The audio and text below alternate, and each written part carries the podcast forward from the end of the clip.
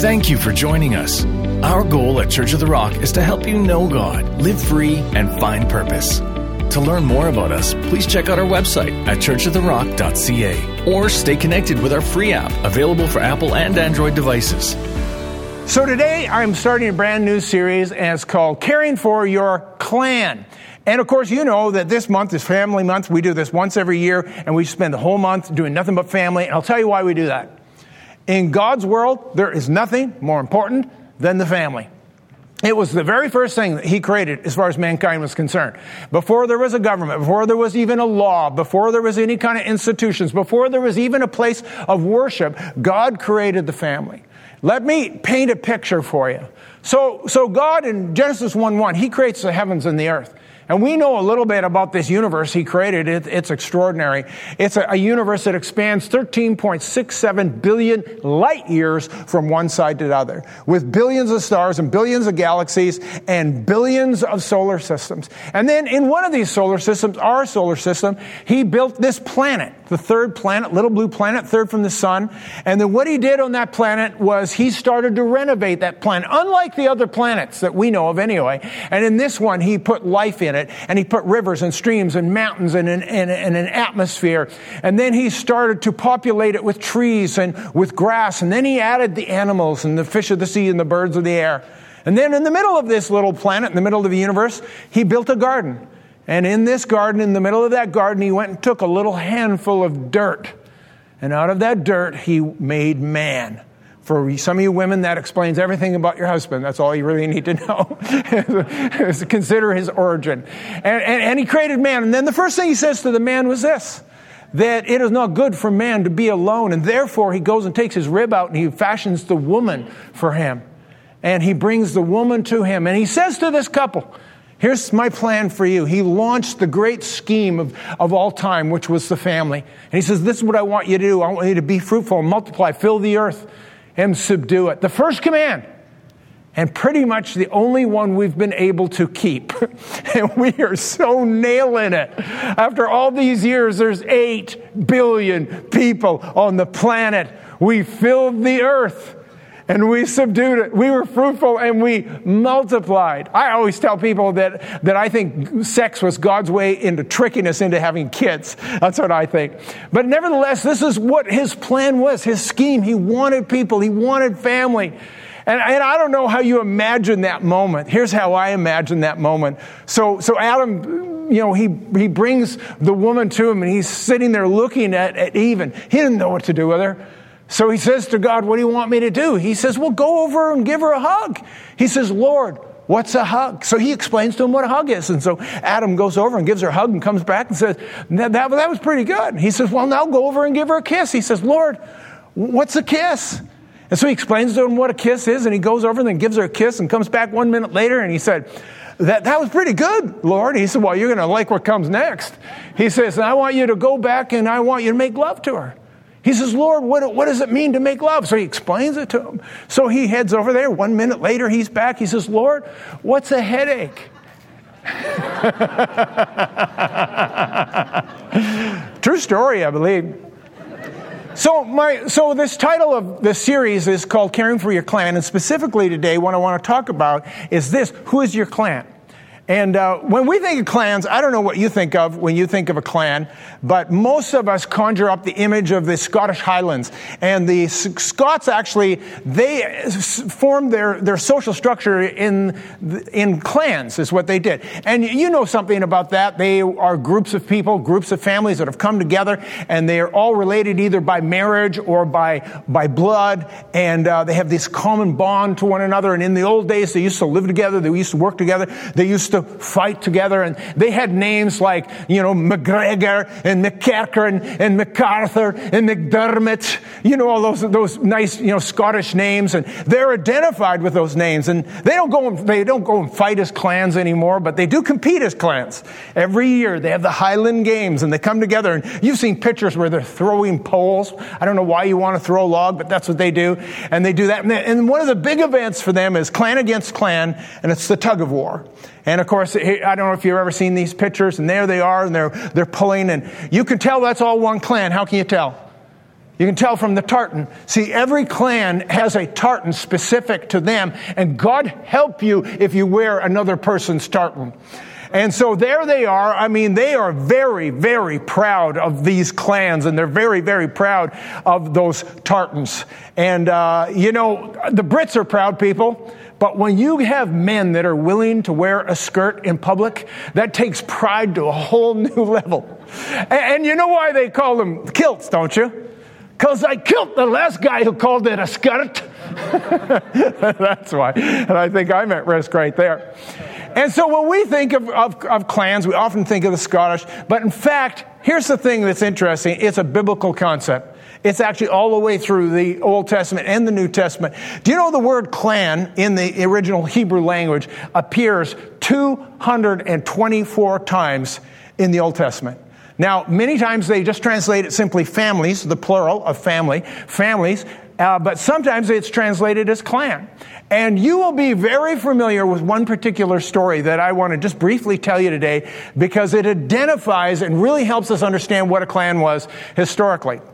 So the story is the story of Gideon. Uh, Judges chapter 6, you remember him. He was in the bottom of the wine press. He was threshing wheat. He was down there because the Mennonites, I mean, the, the Midianites, always get those two mixed up. Uh, they, they had overrun the land, and so he was hiding from them. And uh, God shows up. And he says, Gideon, I want you to rise in this might of yours, and you will defeat Israel as one man. And these are the words that come out of Gideon's mouth. He says, How can I save Israel? My clan is the weakest in Manasseh, and I am the least in my father's house. Now, what we're going to do is we're going to look at his identity because clearly he had an inferiority complex. You probably already saw that. But on the other hand, he knew where he was, and he knew who he was, and he knew where he came from. And so I'm going to throw it up on the screen so we can see it visually. This is the identity of Gideon. We know that his nationality was Israel. He was a Jew. He was part of the nation of Israel. He said, How can I save Israel, my nation? My culture, my people, my ethnicity. And then he refers to his tribe. He says, My clan is the weakest in all Manasseh. Manasseh was one of the 12 tribes of Israel. God had divided the nation of Israel into these 12 distinct tribes. And he refers to his clan being the weakest group, the weakest clan, the weakest group of families in the tribe of Manasseh. And if you do a little reading in the scripture there, you'll discover that he was from the clan of Abiezer. And then, of course, he refers to where he is in his own particular family. And he says, I am the least in my father's house. And his father was Joash. And so that was his family. And so as we look at this, we begin to recognize that, that there are clans, and they're very, very much important to the whole nature of the biblical story that we've often forgotten, or maybe we've neglected to see it at all. And here's what I'm here to tell you is that every single one of you has a clan. And so my question today is, who is your clan? And I know immediately some of you think, well, I don't have a clan. And the answer to that is yes, you do. And I'm going to explain how you figure it out. Now, you remember probably a few months ago, I introduced you to something called Dunbar's number. Robin Dunbar was a sociologist some years ago, and he came up with this idea that cognitively we are only able to manage about 150 meaningful relationships. And so there it is, and he breaks it down. You know, we can recognize people by face, we might know people's names, but that number of 150 is sort of what we are intellectually and cognitively capable of maintaining in a social structure. And so that is probably the size of your clan, somewhere in that particular range. And if you want to know who is in your clan, all you have to do is look around the room at the next family wedding. Because the family wedding will be your clan. Those are the people who are your meaningful relationships. Who will be there? Well, there will be your immediate family. There will be your extended family.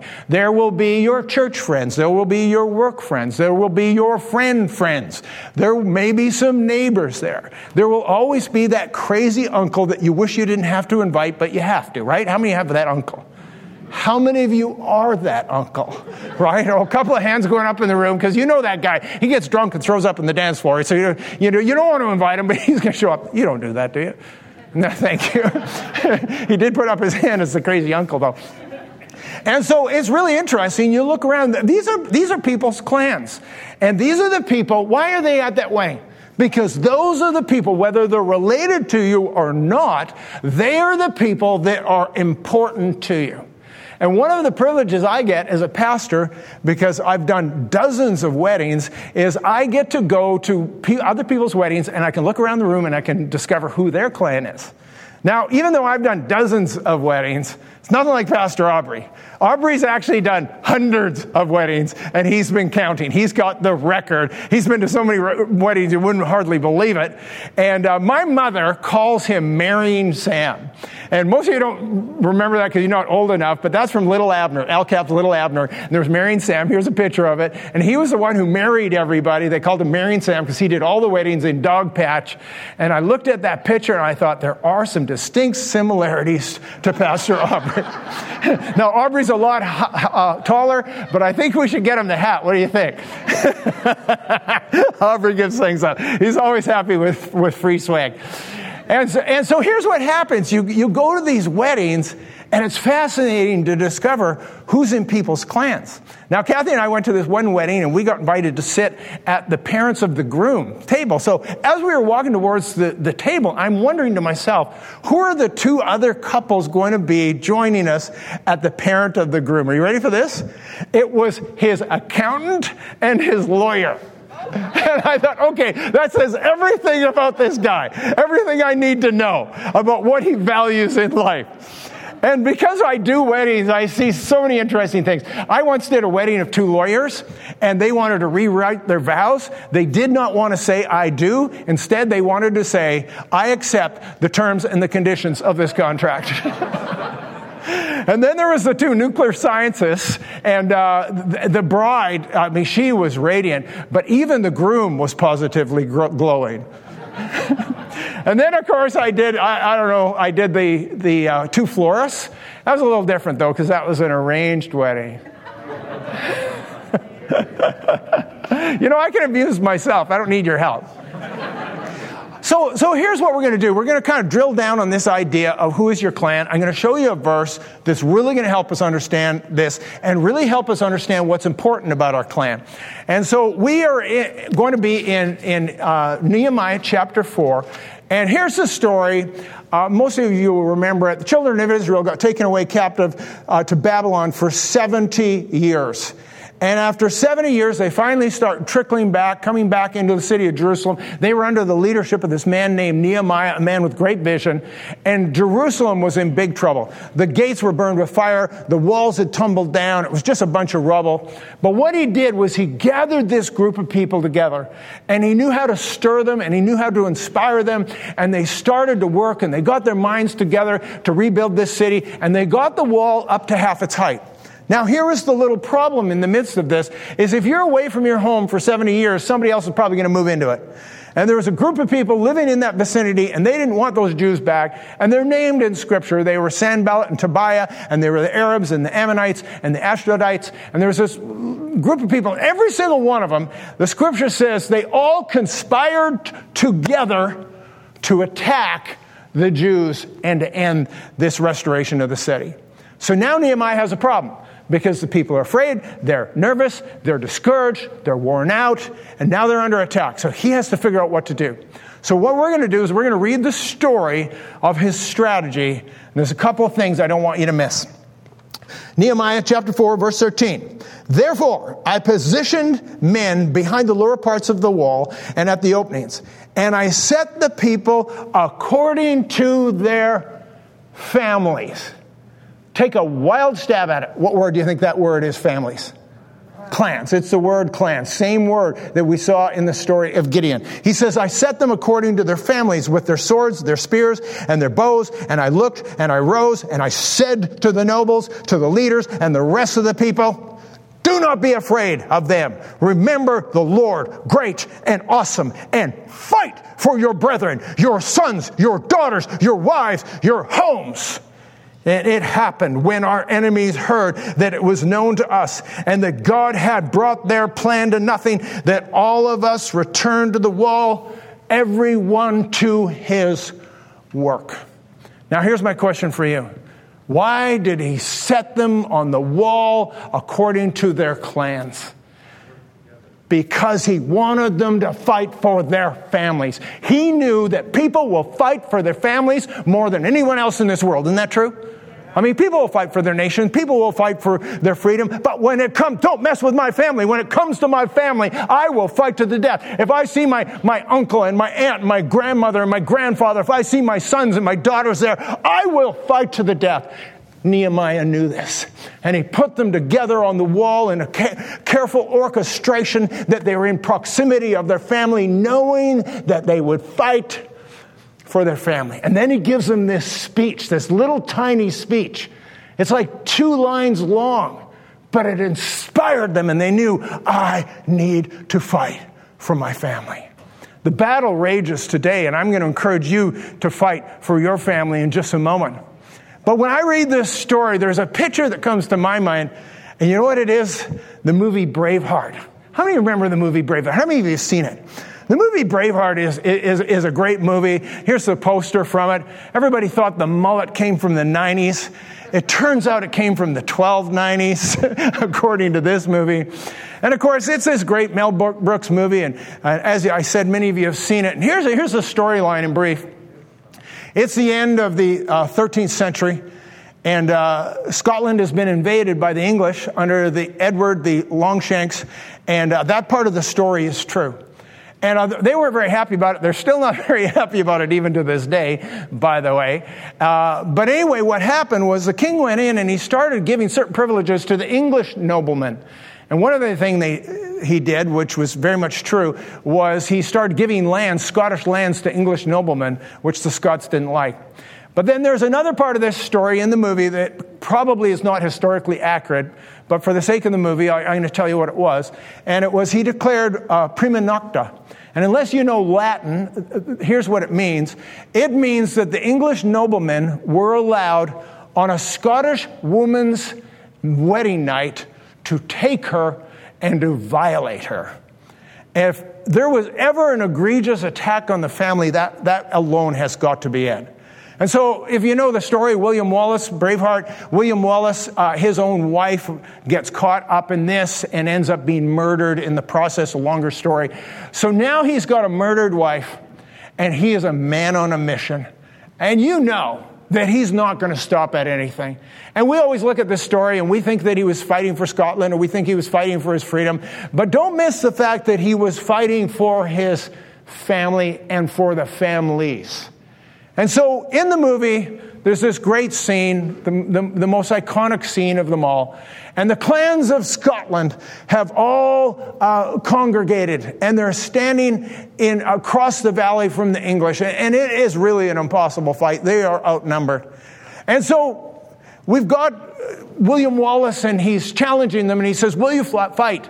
And they said, No, we will run and we will live. And then he gives this famous speech that probably many of you have heard. And he says, I fight and you may die, run and you'll live, at least for a while. And then many years from now, dying on your bed, would you be willing to trade all those days from this day to that for one chance for just one chance to come back here and tell our enemies, you may take our lives, but you will never take our freedom. And at that, the crowd erupted in Scotland forever. And they ran into battle with their picks and their axes and their sticks. And what he did was he appealed to their sense that though they were afraid and though they didn't want to die that day, was it a fight worth engaging? And I would ask you the same question because we're in a battle. We're in a battle for the family. There is a war against the family. And all you have to do is open your eyes and look at what is happening, particularly with the next generation. The young people are under siege. The young people are being bombarded by social media and by news media and by pop culture and by modern music and by the internet and TV and movies and the list goes on and on. And every single one of those aspects that they face every single day of their lives undermines the very concept of the family. It dishonors marriage. It dishonors dishonors fidelity. It dishonors uh, sexual morality. It dishonors family values. And they're being faced with it. And if you let your kids, if you let the next generation fend for themselves, they will become victims in this war. And we have to fight for them. They can't journey this on their own. We're going to have to fight with them. We're going to have to talk with them. We're going to have to communicate with them. We're going to have to take those values that we have of our faith and impart them and inculcate them into them because without that, they don't stand a chance. And all you have to do is look at the factors around marriage and around family. And I'll just show you one. This is just one of many. I'm going to throw you up this graph on the screen. And this is the birth rate of children born out of wedlock in North America. And in 1940, so a couple of to three generations ago, it was very, very low. Less than 5% of children were born outside of wedlock. Now, if you look at it today, we look the average in North America, the average is 40% of all children are born out of wedlock in North America today. Can you, can you believe that? Isn't that a staggering and a stunning number to think of 40% of the children coming into the world without parents united in marriage? And the worst demographic in that is the, in the US, the African American, that number is 72%. It's a horrifying number. And before we get too you know, self righteous about that, Canada's got its own big, big challenges. And the worst demographic in all of Canada, you know where it is? It's Quebec. Quebec has the, the worst on this. 63% of all children born today in Quebec are born out of wedlock. You think, what is this? What's going on? And I'll tell you why it's so extraordinary because in 1940, they had the lowest rate of that, 2%. There was, there was so few in Quebec uh, in 1940 that you wonder what happened. So I'm going to tell you a little bit of what happened. You know, most of you know that Quebec was at one time a Roman Catholic uh, province. Everybody went to church. The churches are everywhere. Even if you go today, you'll see, you'll see these buildings everywhere, all over the cities throughout Quebec. But then something happened in the 60s and the 70s. Most of you are familiar with your Canadian history. It was called the Quiet Revolution. And the governments of the day, very intentionally and very purposely, decided they were going to secularize Quebec and they were going to break apart the influence of the Catholic Church, what they thought was too ex- extreme, and they were going to break its hold and its stronghold, and they were very successful in doing that. And today in Quebec, those church buildings are still there, by the way. You know what they are?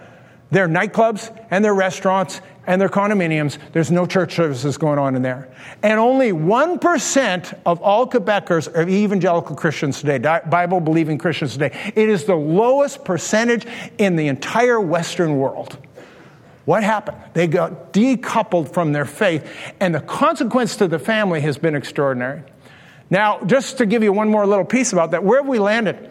Where we landed in the 21st century? And many of you follow the news, and we know we now have Bill 21.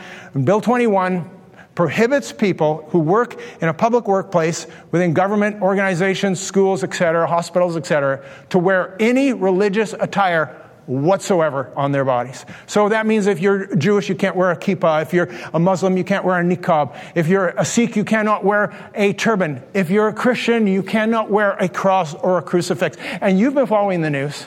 They're losing their jobs over it. They're being discriminated against. It's gone all the way to the Quebec Supreme Court, and they have upheld this law. Why? Because the widespread sentiment within Quebec is they want to be free from religion. And so there's very few that are standing up and resisting that. But here's the point I'm making. You see, faith and family are connected. Once you, once you decouple that, once you remove people's faith, their, their family life is probably in great jeopardy after that. And all we have to do is look at the world as the family goes, so goes the nation, right? Most of you know that. So I want to give you a little history lesson here on the family, one that most people would be vaguely familiar with, but maybe not specifically. So I'm going to give you the sort of uh, history of the family as it's progressed throughout the course of time. Originally, uh, pretty much everywhere, including in the Bible, people lived in extended families. Pretty much throughout all of history, most of history. And people lived in these families where there would be the grandma and the grandpa and the uncle and the aunt and the cousins, and you'd all kind of live together. And you wouldn't necessarily all live in one house, but you would live in the same proximity. You'd live all very close together, and you would live together, you'd work together, you would eat together, and we could call that at some level a clan. And we have this picture because we're so indoctrinated in the idea of a nuclear family that we think that that's the only way it should be. And we, we look at some of these stories and we imagine it with a 20th century mentality. But in fact, if you take the story of Abraham and Sarah, probably, you've heard it many, many times in church. So you imagine this poor Abraham and Sarah, they're childless. They're sitting in that empty home alone at 75, at 85, at 95, at 99, till they finally had their baby at 100. Well, they did have that, you know, nephew Lot, but he moved out and went to Sodom, which is true. But here's what most people don't know. I'm going to tell you this story. So in Genesis chapter 14, we've got Lot living off in Sodom, like I just said. And there was a little skirmish, a little battle that took place between these city kings. These kings had cities, and so each one of the city, like the city of Sodom and other cities, they had these, these kings that ruled over them. And four of these city kings went to battle against five of these other city kings, and they defeated them. And one of the kings and cities that got defeated was the city of Sodom. And they took, they captured Lot, Abraham's nephew. Now, when Abraham heard about this, he was going to fight for his family. and so here's what it says. You can go look it up because you might not believe it. It's Genesis 14 14, and it says, And Abraham took 318 trained men who had all been born in his house and pursued the four kings. Did you catch that? 318 grown, trained men. Every last one of these men had been born in his house. Abraham and Sarah weren't having children, but somebody was, right? Somebody within his household. He had this enormous household. We don't know how many people were in it, but we know there were 318 children that had grown up into be men. And of course, there'll be other, there'll be women there and other people. Who knows how big Abraham's house was? So we have no idea. The fact that he didn't have a child of his own was one thing, but he definitely had a clan and a very, very large clan. Now, here's the thing about the extended family that was so uh, powerful was that it was very resilient and it was very stable. And because there were so many people around, if something happened, if somebody got sick, if somebody died, there was a buffer there and there was other people to take up the slack. And so an extended family rarely broke down completely. I was telling this story last night, and at the end of the message, a, a, man in our church came up to me, and he, he grew up in the Caribbean. And he said, You know, Pastor Mark, when I was six years old, my mother died, and I barely noticed because he said, I had aunts living in the house with us and they raised me as their son and I never missed having a mother and they bossed me around and disciplined me just like any other mother. And he doesn't care any wound from that today because he grew up in an extended family where there are other people to take up the slack. Now, is there a downside to the extended family? Well, there most definitely is. For one thing, it can become very chaotic. And how much privacy do you really have? Now, when I grew up, we had this family lived down the street. They were the O'Neills, Irish Catholic, and they had 12 kids. There was 14 people living in a three-bedroom house right down the street from me. And I went to school with one of them. Actually, everybody went to school with one of them because they had one in every single grade. And my wife went to, to school with one. My brothers and sisters all went to school. We all knew them. And I was good friends with, with one of the O'Neills. And I remember asking him one day, I said, What's it like growing up in that house? And he says, Oh, it's not so bad. I try to be the last one home at night so I can sleep on the top of the pile and I'm first one up in the morning, so I get the shoes. he had such a great sense of humor about it. I just loved it. And you know, it wasn't like my family was exactly small. There was eight in our household. So it was a big, but we had a big house. But here was the thing. I've actually had some small experience with the extended family. It happened to us every summer because we had a family cottage that a bunch of us shared and everybody goes to the cottage at the same time You ever figured out how that works? It's called Weekends in July.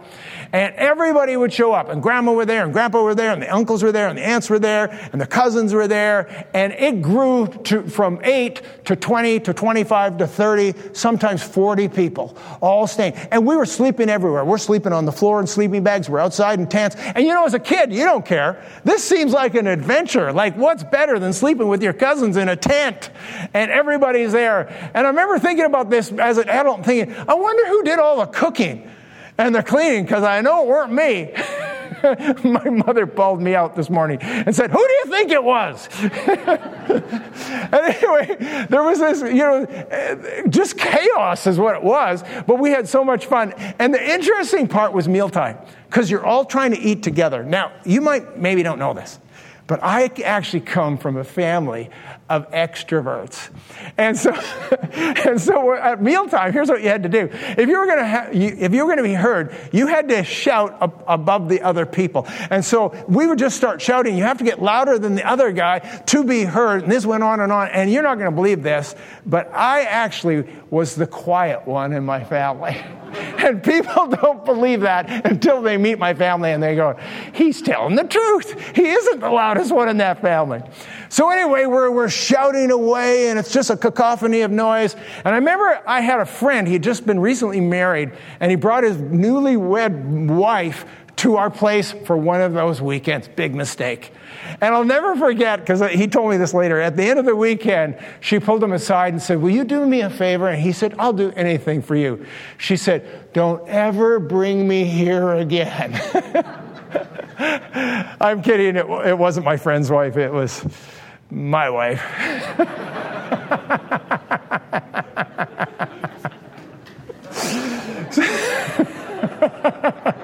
Again, I'm telling the truth.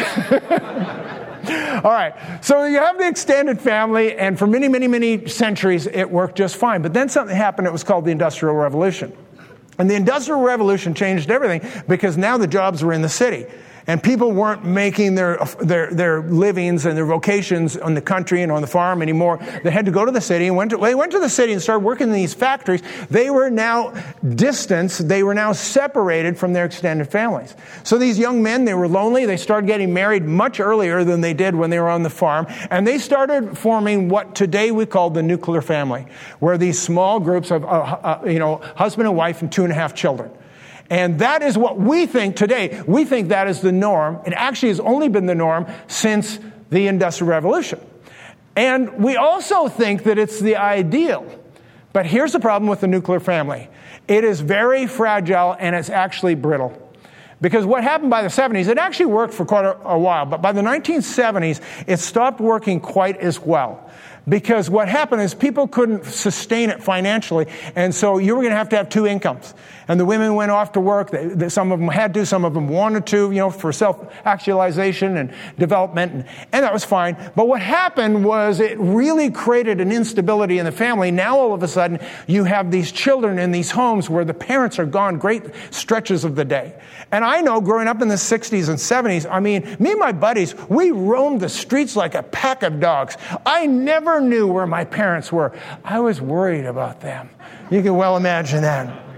And so we all got into a lot of trouble. We got into drugs and we got into alcohol, and there was teenage girls getting pregnant. The boys were involved in that, by the way. And uh, there was all these things started happening. And so what happened was the uh, nuclear family began to break down.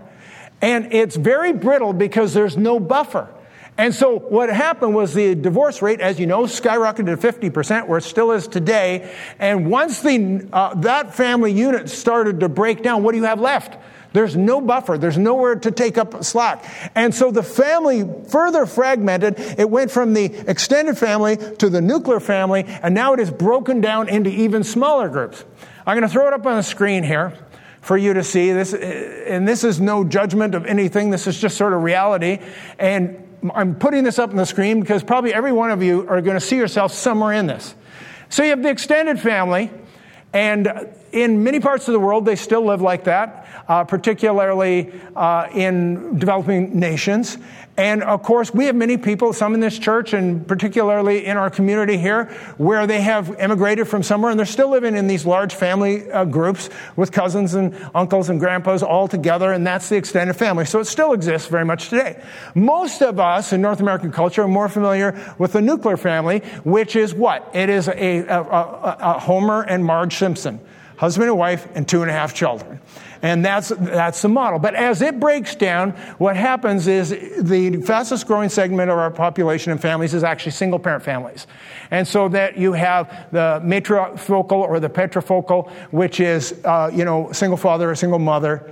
And of course, some of many of you in this room are in that category. And then what we've seen is that sometimes those groups will find each other for blended families. And again, in this church, we have many blended families. And then there's a fifth model that has emerged more recently, and they're calling it the chosen family. And that's where people found themselves because in the decentralization of the family, some people ended up in no family at all. And so they have chosen to live in a family relationship somewhere, like Charlie Sheen did in Two and a Half Men. He was the half man, by the way. And, uh, and they just chose to live together in various relationships, and we know all about that, and you've seen that, and that's part of our culture. My intention here is not to judge any of you where you may have landed in this, but to merely say this is what the world now looks like. And the bigger, more important question, and where I'm going to land this message today, and the take home is what are you going to do about it? And, and who is your clan? Because what you need to do is discover your clan. We can't turn back the clock. I'm not going to suggest you go and look for a Hutterite colony somewhere or an old school Mennonite colony that'll take you in. They probably won't. Maybe. I don't know. But we can't turn back the clock. It is what it is. And what we have to do is figure out what are we going to do. And I think the key in this is we've got to rediscover who our clan is because as I said earlier in this message, every single one of you has a clan. And here's what Mother Teresa said, and I love it so much. She said this The problem with the world is we draw the circle of our family too small. So, what does that mean? That means we have to draw the circle of our family bigger. And I'm going to show you this incredible verse. I know you're going to love it. And it's a, our favorite character, Jesus. And let me read you this story, and it's so self explanatory that it'll speak for itself, obviously. So here it is. It's Mark chapter 3, verse 31. Then his brothers and his mother came, so his, his biological mother and his biological brothers, obviously. And standing outside, they sent to him, calling him, and a multitude was sitting around him. And they said to him, Look, your mother and your brothers are outside seeking you. So, just so you know what's going on, there's a crowd of people around Jesus. He's in this building or in this house. It's just jam full of people, all these people wanting to be followers of Jesus. And his biological family's on the outside and they can't get in. So they send a message that said, we're, we're looking for Jesus.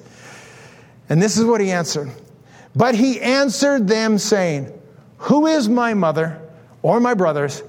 He looked around in a circle of those who sat about him and said, Here are my mother, here are my brothers. Did you catch what he did?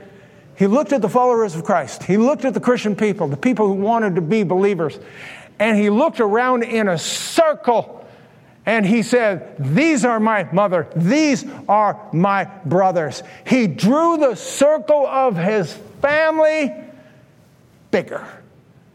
And you see, we have the distinct advantage when we are part of a church that we are not just part of an institution, we are part of a family. And you have family in this room. I have family in this room. There are people that God has caused us to connect with. People He has brought us from around the world and He has thrust us together in this unique relationship called the family of God. And I look around this room and I see people that I would consider, most of you, in fact, that I would consider you my family. I feel loved by you. I feel accepted by you. And I hope you feel the same way from me. Because this is the circle of our family. We have to learn to draw the circle of our family bigger. And who has a better chance to do that than the followers of Christ?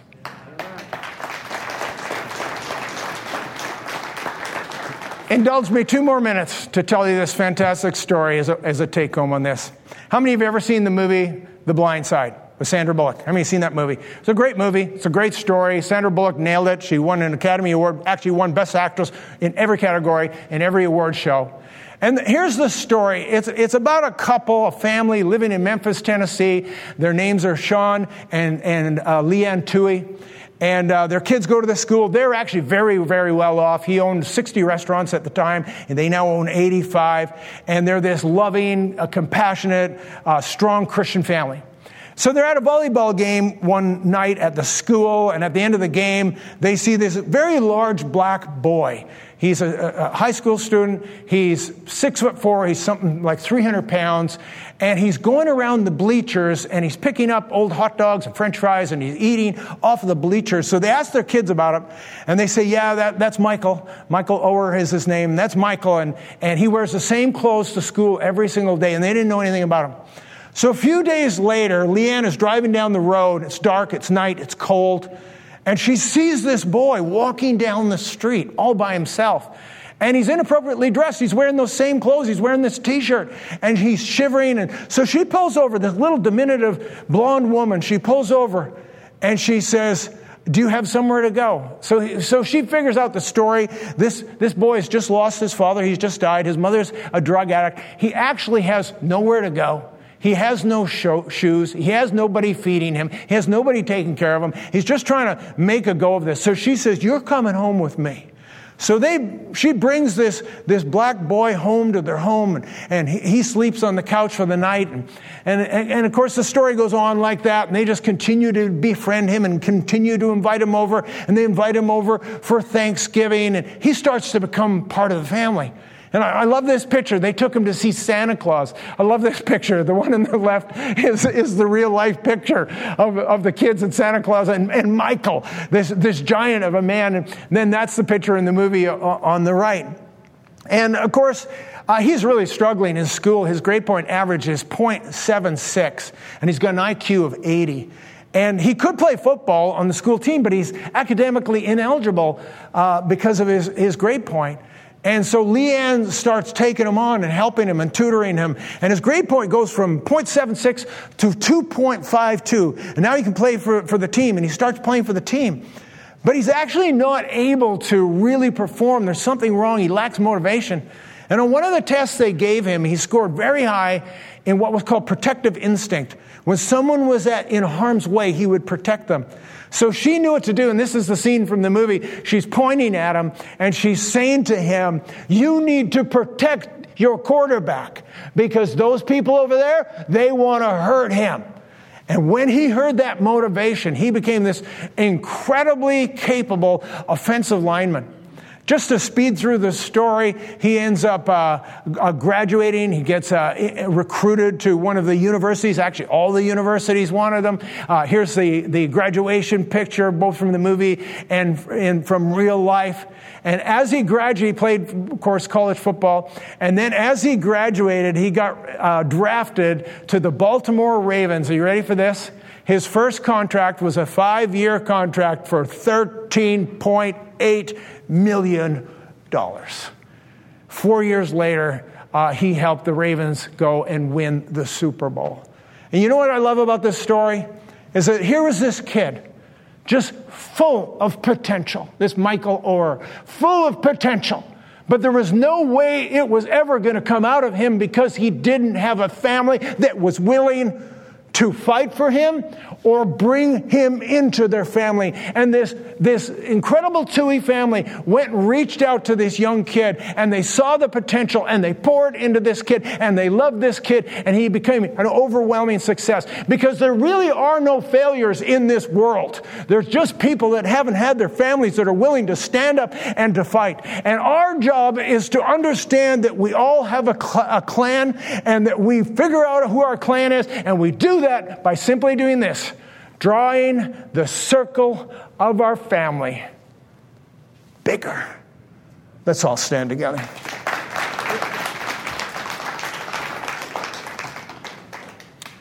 All right, I need you all to bow your heads and close your eyes for just a moment, if you would. I've been gone a long time, so I can preach that long, right? You don't mind. So, here's what I've been talking about I've been talking about the fact that God's got this family. Jesus has this family. And are you a member of that family?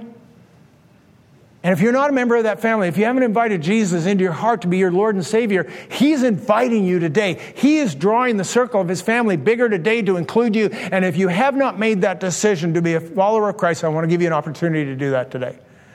And with every head bowed and every eye closed, not going to single you out, will not ask you to say anything publicly.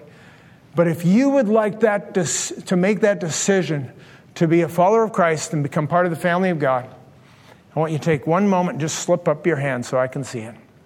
Slip, thank you for that hand. Thank you.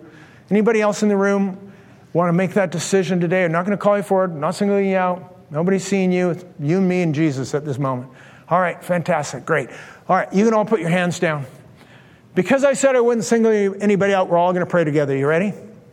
Let's all say this together. Lord Jesus, I thank you for the work of the cross, that you died for my sin you rose again on the third day, and you forever live to be my Lord. Old things have passed away, all things have become new, and I am now part of the family of God. I am a child of God, and I'm surrounded by my brothers and sisters. In Jesus' name, amen.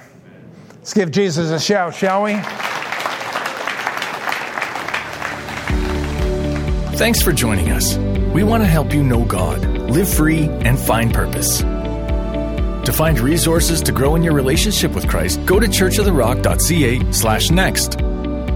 You can also join us at one of our campuses, including our interactive online campus at churchoftherock.live. For locations, service times, or to support the ministry of Church of the Rock, please go to churchoftherock.ca or download the Church of the Rock app.